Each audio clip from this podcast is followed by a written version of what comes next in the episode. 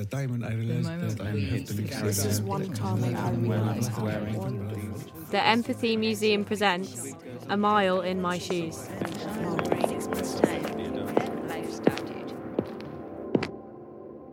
These shoes are size 5, tan leather penny loafers. They're women's shoes and have polka dot lining. They're flat. And I think they'd be quite comfortable to wear to work. It's quite smart. These shoes belong to Catherine Thatcher. This is her story. I think it changes people's opinions of you when you tell them that you're a doctor. So I don't, it's not like my opening statement Hi, my name's Catherine and I'm a doctor. Um, I usually only answer that question when directly asked, what, what do, what's your job or what do you do for a living? Um, then I would tell people.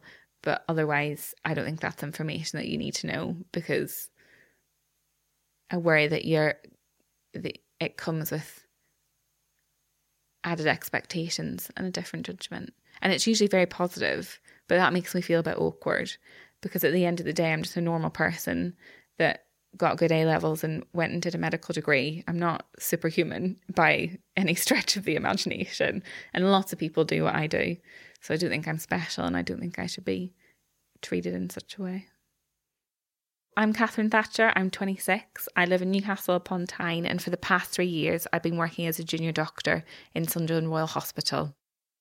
You know, finishing medical school and becoming a junior doctor is a learning curve. It's like a vertical jump in terms of your progression in your knowledge, your clinical skills, but also your professionalism, your communication, your maturity, who you are as a person, I think radically changes in like the couple of months from finishing being a medical student to being a junior doctor.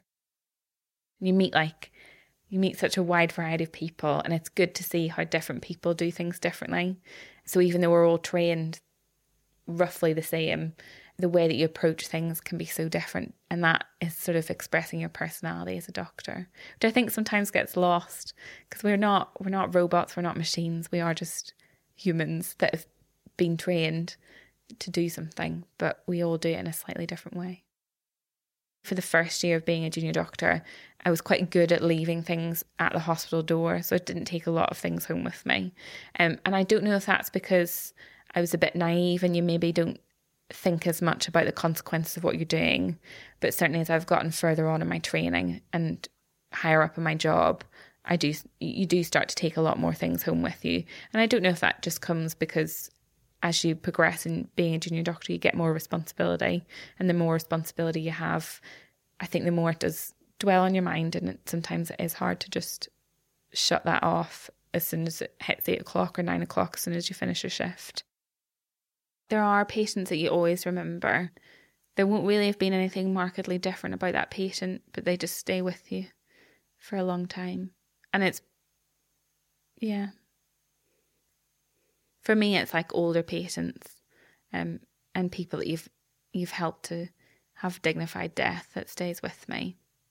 Because a lot of, of being a junior doctor isn't this sort of exciting, glamorous Holby City casualty um, line of work I don't run around saving lives every single second of my working life.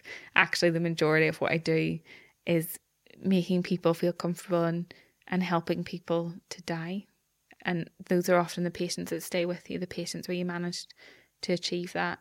And that, that makes you feel really good and it reminds you of why you got into your job and why you did it in the first place. Today, I've still never cried at work. Um, but there's there's always going to be patients that that do make you feel upset. Um, and then whenever I worked in general practice, there was a guy that came in and he was in his 60s and a very similar age to my dad is at the moment. And that was sad because he came in and, as soon as he walked into the door of my office in the GP surgery, I, knew straight away that this was uh, potentially something quite serious was going on. And I was the first person he'd seen. And he said, I know that I'm really unwell and I think I'm going to die. And it was sad because it was true. He had had a lot of weight loss over the past couple of weeks to a month. Um, and he'd also started to look a bit jaundiced. So he'd come in because he'd noticed he started to look a bit yellow. So I don't know how long he'd maybe been like that at home and had been putting off coming to see the doctor either. Um, sometimes you can ask all the right questions, but patients will still sometimes conceal things from you in terms of the answers that, that they give you for whatever reason. Um, it turned out that he had aggressive pancreatic cancer, and when we sent him into hospital, and he ended up dying ten days later. And it was almost sad because it was it was so abrupt, and there there wasn't there was no warning for him. But I also felt like I didn't really have any warning, and there was there was there was nothing else, literally nothing else that we could have done to have changed the outcome of that situation. And to feel helpless is, as a doctor, is often really hard to feel as if there's nothing that you can do to make that situation better. That can be really tough. Oh, I don't think about my own mortality at all.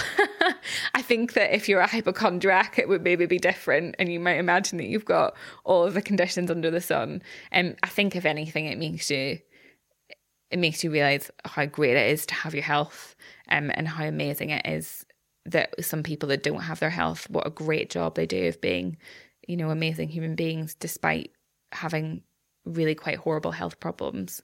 So it, in that way, I think it's it's good. It gives you a bit of perspective. You know, you're cold and your man flu it really doesn't matter that much. I think the main reason I decided to stop being a junior doctor in terms of coming out of training um, was because I wasn't quite sure what direction I wanted that to go in. And getting into medical education was something that I'd felt passionate for and been involved with for the whole time essentially since I stopped being a medical student and I'd always really enjoyed it. And then this job came up at Sunderland as a teaching fellow and it just seemed like a really good opportunity. And it the prospect of working 9 to 5 Monday to Friday for a year I'm not going to lie was a big a big pulling factor as well. You know education isn't what I want to do with the rest of my life.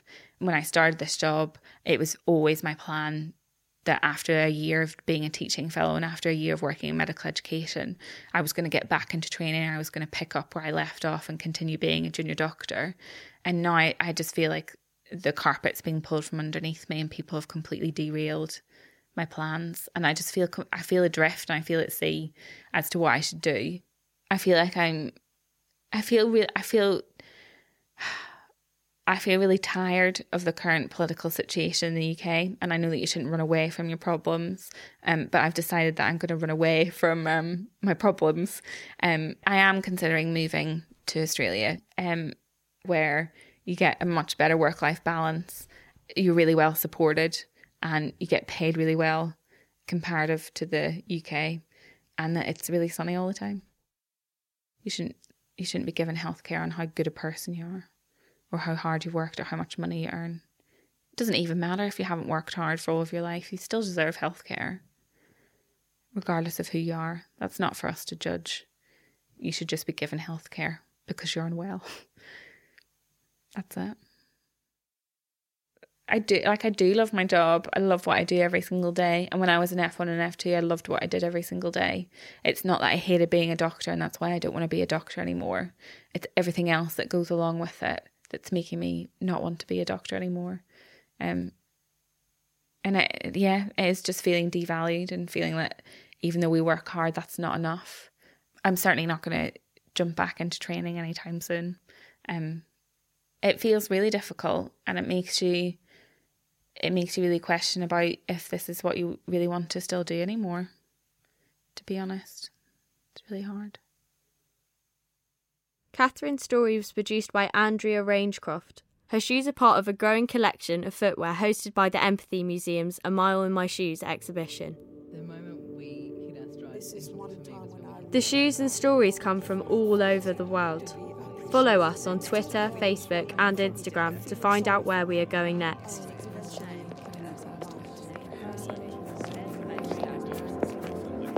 We just get to know each other as well.